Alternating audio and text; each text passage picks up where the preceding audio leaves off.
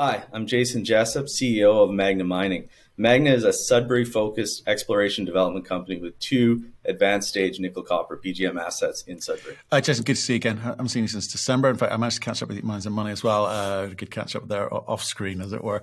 Um, yeah. Hey, wow. Uh, things have changed since we last spoke. 50 cents. Um, I think you got up to its highest one 49 and sort of down at a more, more respectable 110 at the moment.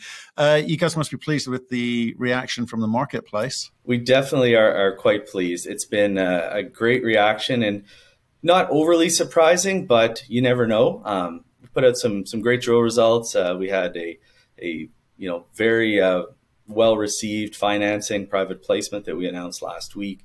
So things are on track, moving forward quite quite well, and uh, and the markets are, are receiving it uh, very positively. Yeah. So um, let, us let's talk about what exactly people are excited about, and it's got, got to go straight to grade. I mean, you, you talk about like I think it was like four four percent over thirty one meters. Um, that's exceptional when it comes to nickel, um, anyway. And you're talking it's, it's quite shallow uh, at the moment. So we, we, you know we look back at the last three holes, super super positive, one better than the last.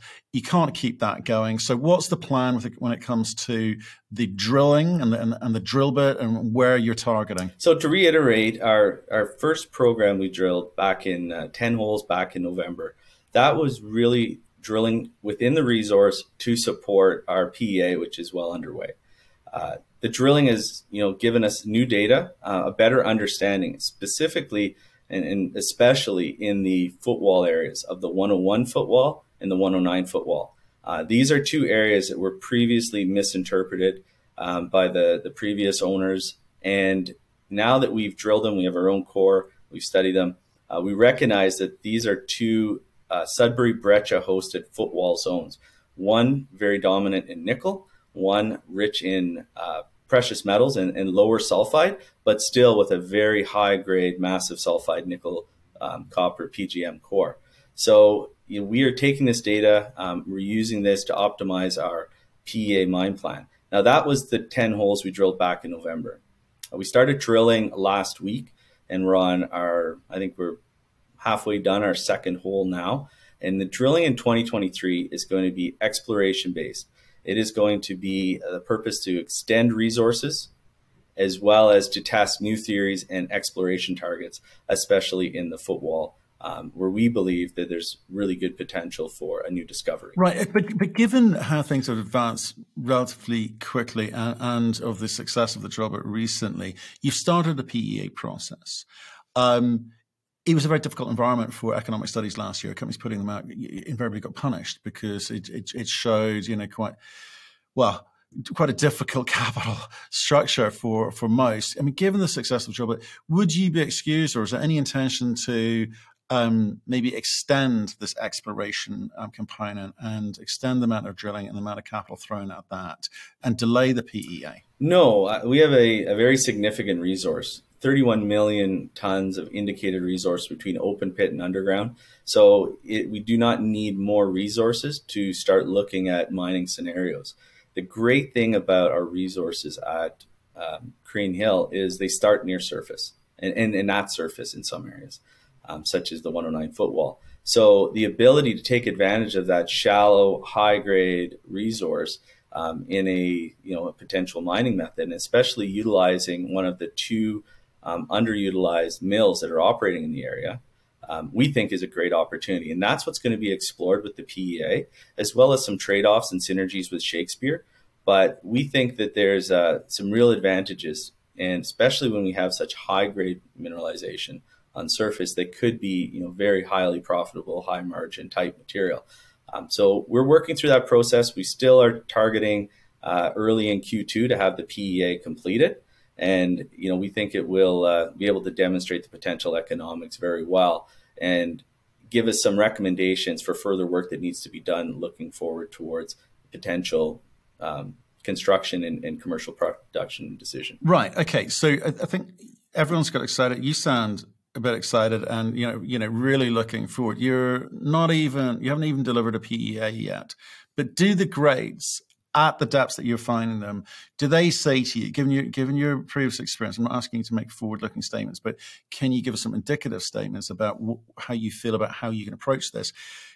Do those grades at the depths that they're at allow you to perhaps accelerate the economic phase of this because you're already in this conversation talking about well potentially with tolling you can get some cash flow um, that could you know help help reduce the um, dilution for shareholders could help you with your expansion into production further down the line. So how, how are you viewing this project? Yeah so to give a little bit of background matt for yourself and for for your viewers my background largely in sudbury i spent six years with fnx mining. Right from the time we were just really getting going at the McCreedy West mine, which is the first mine FNX brought into production, um, all the way through the development, commercial production at the Levack mine and, and the Podolsky mine.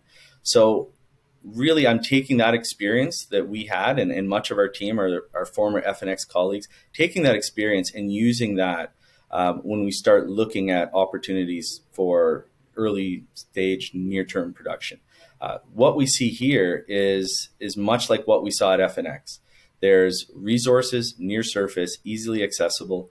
Um, in this case, we are looking at both open pit, so potential starter pits near surface, as well as potential ramp access, which would be a new ramp development, but to shallow depths. And you know, this is what the PA is looking at. What's that balance between open pit and underground? Where should we start mining? Where do we potentially want to look at a bulk sample to get better understanding, especially of the 101 and the 109 footwall zones? So these are the things we're looking at. But you know, we at uh, previously at FNX, we mined many deposits that were not in any form of PEA or pre-feasibility study because our team has been in Sudbury for decades, has mined these deposits. I think one strength we absolutely have that's undisputable is we have a very strong geological team. We are very much focused on Sudbury because that's where our experience and expertise for decades has been.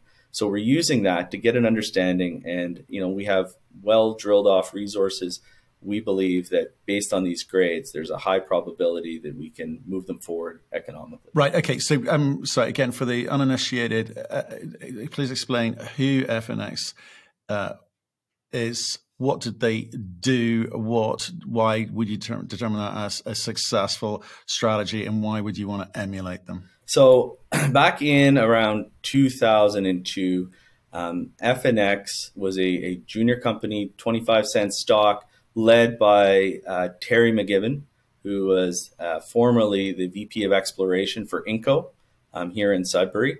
And he was leading this FNX junior team, was able to acquire five past producing properties from Inco, um, and then continued on to explore them.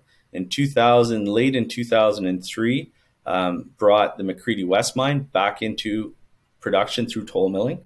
Um, I joined about a year after that and then subsequently made some discoveries in the footwall. Um, you know, at a time when metal prices, we were in a bull market for nickel and copper. Uh, made a discovery at the Podolsky mine. You know, started sinking a shaft out there, and so we were able to, using cash flow from the McCreedy West mine, um, fund the construction and the restart of the Levack mine and the Podolsky mine, and ultimately, you know, from 2002, raised their first money at 25 cents we raised money at 27 cents for our acquisition, um, traded up by 2007 to a high of $39. And between 2000 and 2010, FNX Mining was the best performing stock on the TSX. So it was a fantastic ride. You know, a lot of things went right, a lot of timing, but I would give a lot of credit to our exploration team and our operations team, which I was a big part of. Uh, I think we did a lot of things right and very different than um, the approach that the majors would typically take here in Sudbury. Right. So uh, let's let's talk about a few of the details here because um, I always love getting into the detail when there's a plan. So with regards to um, the let's start with the drilling first. So you talk about a big exploration um, program. You obviously raised what 20 million back in September. You raised 16 million um, last week, and I'm not sure when that will um, actually close. But how much drilling, exploration drilling, will happen this year, and what what could that add to to you in terms of the size of the resource? Or is it more about getting more certainty around the the resource that you've got, which is already quite big? Yeah. So you know prior to this financing, we had budgeted 15,000 meters of exploration drilling at Crean Hill and another three to 5,000 meters uh, in 2023 for Shakespeare and the regional targets that we have. Now, with this larger financing, it does beg the question we have the capacity to do quite a bit more drilling. Um, so we're looking at that right now, trying to determine exactly how much more drilling we want to do. We do have until the end of 2024 to spend all of this flow through, so we can spread it out over two years essentially. Um, so we're just trying to determine. More than likely, um, we will start up a second drill at Crean Hill um, sometime in the next three or four months, um, because we will be wanting to test some deeper targets. These footwall environments can go very deep um, there's been you know some drilling in the first 300 meters from surface, but historically the Crean Hill mine was mined down to approximately 1400 meters.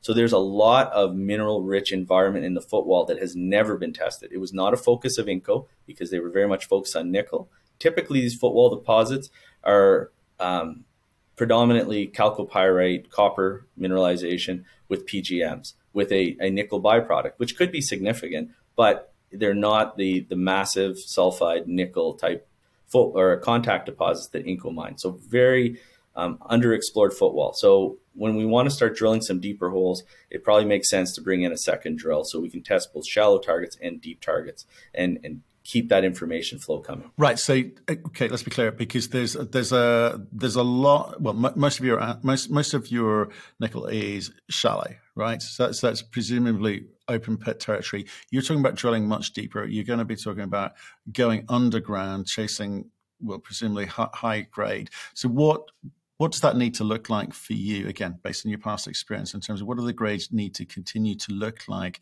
for that to be economic? So, you know, I'm not going to speculate on, on being economic, but right now we have a, a large 16.8 million ton indicated open pit resource that, that we've published. Um, we also have 14.5 million tons below that pit in an underground resource at approximately 2.07% nickel equivalent. So very polymetallic, you know, copper, nickel, cobalt, platinum, palladium, gold. But if you look at that in comparison to a lot of the mines that are operating in Sudbury, that that's sort of the range that they're running in grade wise, you know, plus or minus. So it's not inconceivable, and I think it's quite logical to make an assumption that a large portion of that 14.5 million tons uh, of resource could be mineable economically. So this is what the PEA is really looking at. So again, if you look at, I'm just going to throw a number out there. This is just a number, but let's say it was 10 million tons of, of the 14.5 million tons was actually mineable. You could put into a mine plan, put stope design around it, um, and at sort of resource grades plus or minus. Uh, you could mine a million tons a year from underground for 10 years. So it's a considerable large resource. Uh, what we're really looking to do is make a you know expand on those resources, and we do have a strong optimism that we can expand on them at depth uh, because that was not the focus of Lonmin Canada prior to us acquiring it.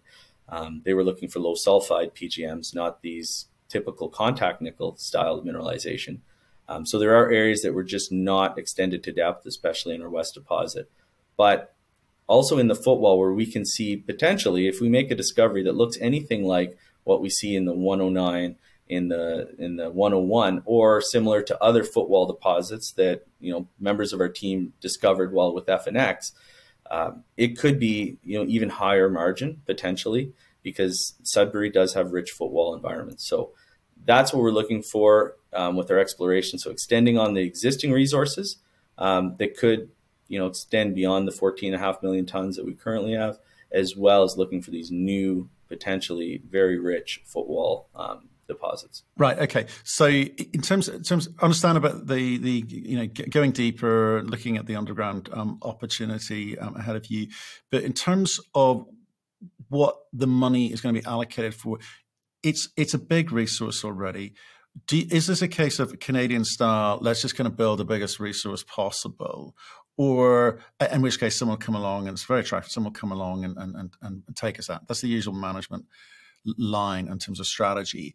Or are you serious about the tolling component? Are you serious about you know being in the district, being a producer in the district? In which case, what are the other things that need to be on the table, or at least the, the option of having on the table in terms of whether it be building ounces through acquisition, acquisition of your own milling, uh, uh, you know, capabilities, etc. Because um, like it's been, a, it's a, you've been successful since December, right? So it's very early days, very early days. Um, but you can't help but sort of, you know, look at these things and get excited about these things. But where does that sit in your current management strategy? So when it comes to, you know, how serious are we about toll milling? Um, we're very serious. It's this is something we've done before successfully, and I see it as a, a great option for us. And so we are looking at it in the PEA. We are having discussions with the owners of the mills here in Sudbury, and you know we'll be able to give more guidance on that, you know, in the next quarter or two. But it is something we see as a, a path forward that would allow us to become potentially, you know, cash flow positive, not need to go back to the market to raise additional money to advance both Shakespeare, um, potentially fund other accretive acquisitions in the basin, uh, potentially expand production um, from an initial toll milling at Crean Hill. So we see a lot of benefits in, in controlling our own destiny and, and moving forward. We also see it as low risk. Because we've done it before, we really understand it. Um, we understand the ins and outs of, of what's required. Um, and, you know, we would not want to, let's say, for example, you know, take on a bunch of debt before we were cash flow positive. So we see this as a, a good option going forward um, because it's close to surface potentially. Um, and we'll see once we get the PE out, potentially, you know, we may have enough cash to actually get to the point where we have revenues coming in. So these are the things we're going to sort through. We don't have 100% allocated use of proceeds right now. Um, we have optionality. We have two years to spend the flow through. Uh, we're going to be topped up you know, with the additional hard dollars that we're raising. So we're going to have a lot of flexibility. And again, um, looking at you know where best to allocate that cash over the next two years. Right. Okay. Uh, which is great, and I hope that someday we'll in the future we'll talk about that. But um, again, just taking with the toll milling, is it a buyer's market at the moment? Is there a lot of capacity in the Sudbury uh, region? Um, you know, and quite frankly, you know, distance, trucking distance, obviously makes changes the economics somewhat as well. So, how have you started conversations? When do you think you need to start conversations? And you know, more importantly, the capacity component. Does that put you on the front foot, or, or will you just you know, will, will, will the mills actually control that conversation? So we have been having conversations um, with the owners of the mills, you know, for months and months, um, pretty open dialogue. There is definitely interest in, in working with Magna.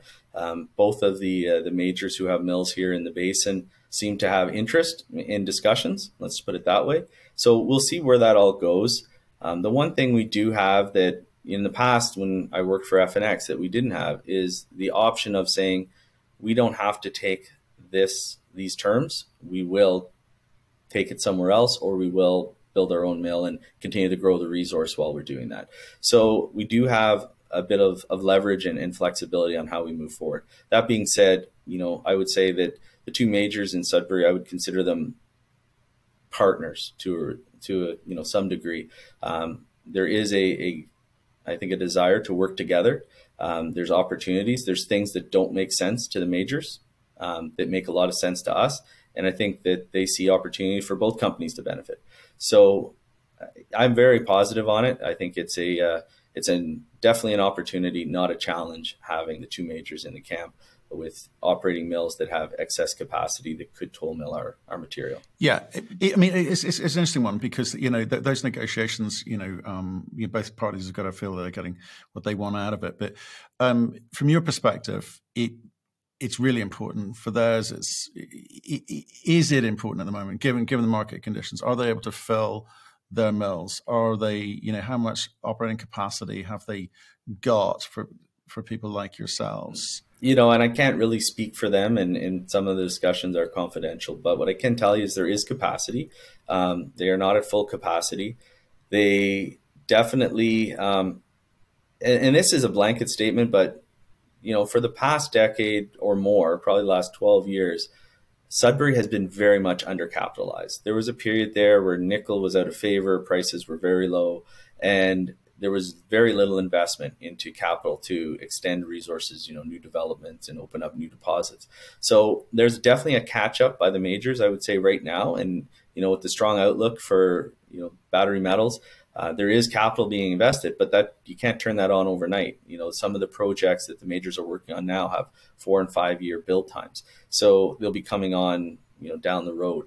so there definitely is, like I said, interest to work with someone like us who can be quite nimble, make decisions quickly, um, have resources that are shallow and, and can be, you know, easily brought into production from a permitting perspective. You know, brownfield site, um, small footprint, those types of uh, advantages, and uh, and we're continuing to have those conversations. And you know, again, we hope to give more guidance in the coming months.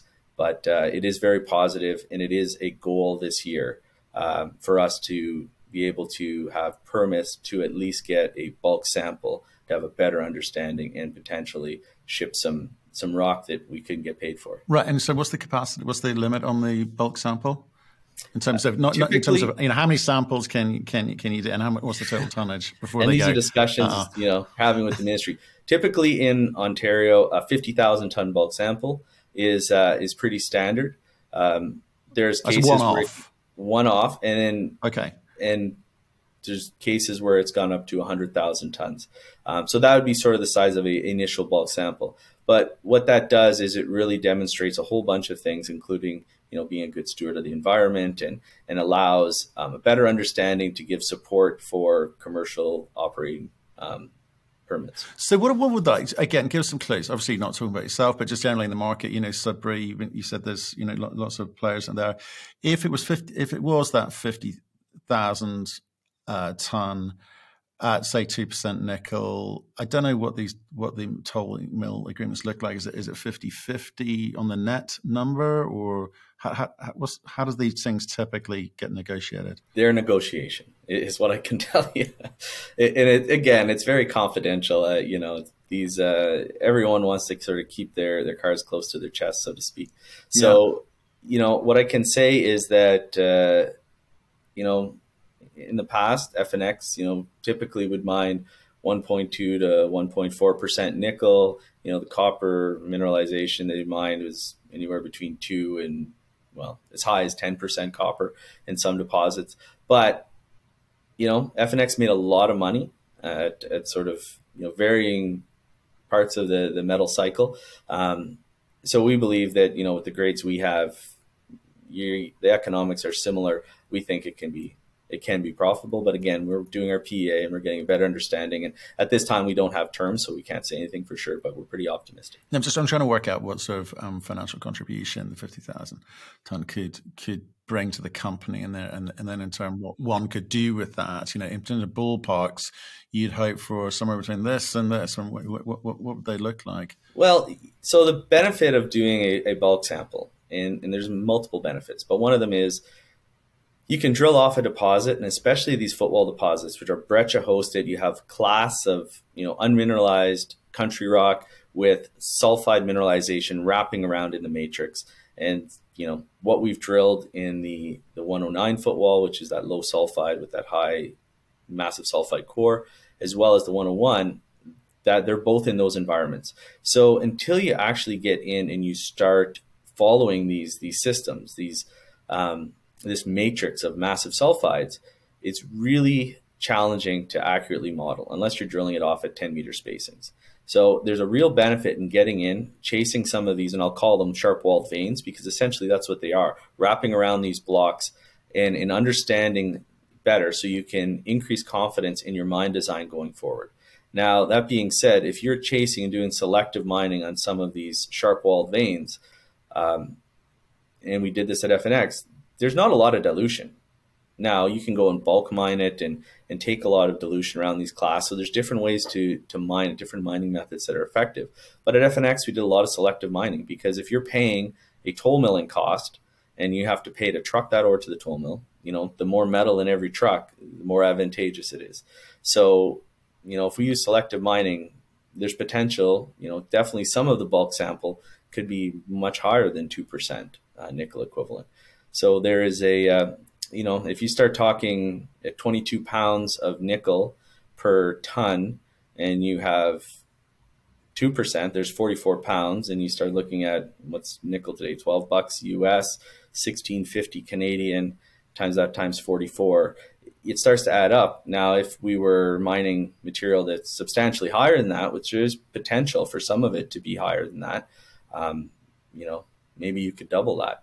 So it starts to become very valuable rock. Um, but what it really does, it gives us the understanding to build a better plan. And once you start mining, it's much easier to have supportive stakeholders. You're hiring people, things, good things are happening. Um, you have some cash coming in. So it is a nice way to transition from a bulk sample into steady state um, toll milling production. Now, again, very forward looking, may or may not happen, but we've done it before. Our team's done it before. I've personally done it here in Sudbury before. We understand the process, we understand all the players. You know, we have great relationships with, with the service providers here, such as the mining contractors. So there is a, uh, we see a very obvious path forward. Um, but again, we'll be able to give more guidance on that in, in the next call it three to four months. Okay, well let's let's come back to that another time. So that's that's brilliant. Thank you for that sure. answer. Um, so just just confirm for me the, the the delivery of the PEA you're you're aiming for when? Uh, early in Q2. Early Q2. Just say Q2. You, you don't roll for your own back there. Um, right. Okay. In which case, let's go to the money. Back back to the money, if we if we may. So you obviously got this 60 million of flow through uh, in who was it? Was it mostly retail, or did you start? You started getting the interest of some of these institutional guys. What's what's the mix? Yeah, so we had a uh, a tremendous. We have a great institutional uh, shareholder list, and we've had some very big funds. Um, some of the biggest and best that, invest in, in mining companies and um, reach out to us. And basically, most of the financing was done with uh, the two institutions, the bulk of it. Um, and then, you know, some existing investors came in and um, as well as, you know, a small number of retail um, investors who are already in the story um, that follow us closely. So it was a very small group. Um, we were able to get the book closed very quickly. Essentially, as soon as it opened, it, it, it basically was 90% full. So uh, yeah, it was great. It was uh, it was you know I have to say it was a lot easier than our twenty million dollar financing in the summer. yeah, well, no, nothing nothing was easy back then. Um, so um, just again, give some clues. Are you saying these are two new institutional um, buyers, or do they come from the the some of the top shareholders you've already got in, in the shape of Dundee, Hawks, or Haywood? Yeah, two new. Yeah. I, I, can't say okay, 100% well, that they hadn't bought some in the market, but they're new to participating Predominantly, placements. Okay, and and that puts them at what percentage roughly? You know, I'd have to get back to you, but under ten for sure. Okay, okay, okay, okay. Um, that is fair enough. Okay, um, just so just on just on that, in terms of the structure of these things, people always you know get concerned over the way that these deals get structured, and and the games that are played. You know, in terms of um, people invest in these um, placements because they want the warrants and they dump the stock in the market. You you like a lot of these types of deals have got a four month hold. Um, I'm going to ask you the obvious question because it happens every single time a company does this. Is like, what happens when that hold comes off? Should, should people be concerned? Is that a is that a kind of sticking? So is that a moment where you think perhaps you could get um, impacted negatively?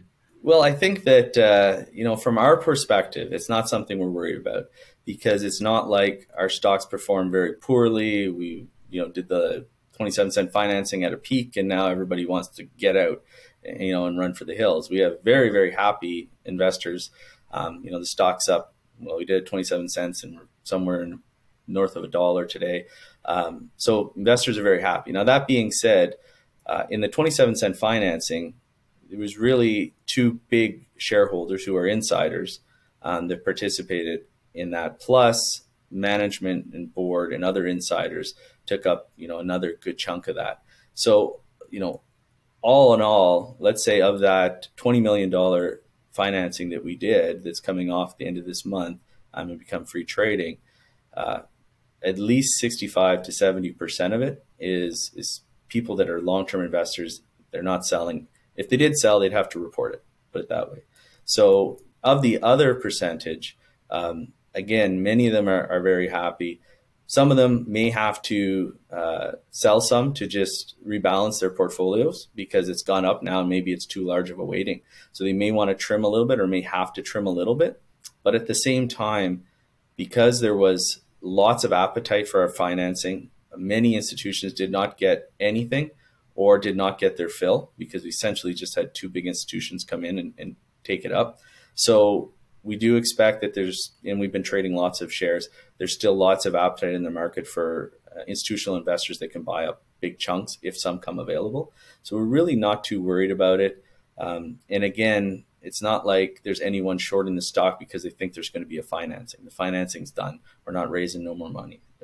So I think that uh, yeah, it's not something we're really worried about, but obviously it's it's a question we get asked quite regularly, um, and we're you know we think that now with this financing done and the fact that large investors came in and and participated in this financing at a dollar ten on the hard dollar end um, shows that you know they're not overly concerned as well. Right. Okay. So, and I guess final question is really in terms of the, the, the makeup of the of the resource, and perhaps we could get you come back onto slightly more technical, um, you know, in, interview um, with regards to the, the drill results um, that you've seen so far. But um, for today, um, just keep it kind of fairly high level in terms of the, the makeup um, of the commodities that you're looking at. Obviously, we're, we're talking nickel, but it's and, and, nickel equivalents, and you've talked about copper and PGMs and gold and, and, and, and, all sorts. Are you seeing much variance in terms of the contribution from the, the kind of the derivatives um, that, that you're you're saying? You know, Matt, that's a great question. And I think we touched on in one of our previous interviews, you know, are you a nickel company? or a PGM company? What are you focused on? And the great thing about Sudbury is that it really is a polymetallic camp. So different zones within the same mine footprint can have, you know, very different economics based on the metals that are in them. So, for example, the first two holes we released were in the 101 footwall zone that were, you know, 95% of the economics, 90% of the economics were from nickel and with a very small amount of copper, PGMs, and cobalt. Whereas you know, the, the 109 foot wall zone was very much the economics were driven by precious metals um, with a byproduct of base metals. So, and then you have the your typical contact style mineralization, which is probably 95% of the mining that's been done in Sudbury over the last 100 years. And it's a one to one nickel to copper, which is a little bit of cobalt and precious metals. So, we have all three of those styles of mineralization right now. The mix of how we're going to mine them will be largely driven by you know proper mine sequencing, but it'll also be driven by if copper is is much higher, we may want to produce more copper. So we'll be looking more at these contact zones where it's one to one nickel to copper. If nickel's higher and and say precious metals come off, we may decide not to mine very much of the 109 foot wall zone. The nice thing about toll milling, if that's the route that we're going to go in the near term, is that you can be flexible. And we did this at FNX in 2000 and um, at the end of 2008, after the financial crisis, and we had to restructure our operations, we actually shut down a bunch of our nickel mining and focused on the the copper rich, precious metal rich footwall environments, and that's where all of our mining came from because that's where the economics made sense, and we were able to do that pivot and you know be be quite profitable from it. So that's that's the great thing we have. So right now I can't tell you, but we do have a lot of flexibility, and each one of those deposits, I think you know, as could be a standalone deposit. Um, in some of the holes, and this is just a, a, something I've noticed in looking at some of the best intersections that have come out um, over the you know the past month. Um, often, you know, you look at the top 20 copper intercepts. You know, one of our copper intercepts, even from our uh, low sulfide footwall zone, and copper as a byproduct, made it in the top 20 best intercepts. And so it is kind of uh, we do have great you know grades in all our deposits for multiple metals. It'll be an interesting mix. An interesting mix and, and, and lots of options on the table. But um, maybe you can come back on. We'll get a little bit more technical next time. I think people will be fascinated given that optionality um, and what's happening in the market with commodity prices. But um, hopes for this year beyond the PEA? What happens next? So big program, um, lots of exploration going to be happening. I say both at Crean Hill and at Shakespeare. Uh, you know, our base case, which we had already, um, you know, give guidance on back in December, we will have two drills turning one out at Shakespeare um, by Q2, and then one at uh, Crean Hill. More than likely, we're going to ramp up the Crean Hill drilling um, because of you know the extra funding we're going to have. Uh, we'll be looking for footwall targets. So, you know, I think obviously exploration's high risk, but I think we have a better than industry average chance of finding something in the footwall just based on the experience and the information we have. And we have two um, footwall mineralized rich corridors to explore further out from the from the main deposit. The other thing is is we will be you know working very hard on putting together a early mining plan. And again, we hope to give guidance on that in the next three to five months. And potentially that could be, you know, starting some kind of bulk sample advanced exploration, you know, within the next 12 months. That's our target. There's always a chance it gets delayed, but you know that's what we're really working hard on this year. Brilliant, Jason. Thanks for uh, talking to us today. See you soon. Thanks a lot, Matt. Take care.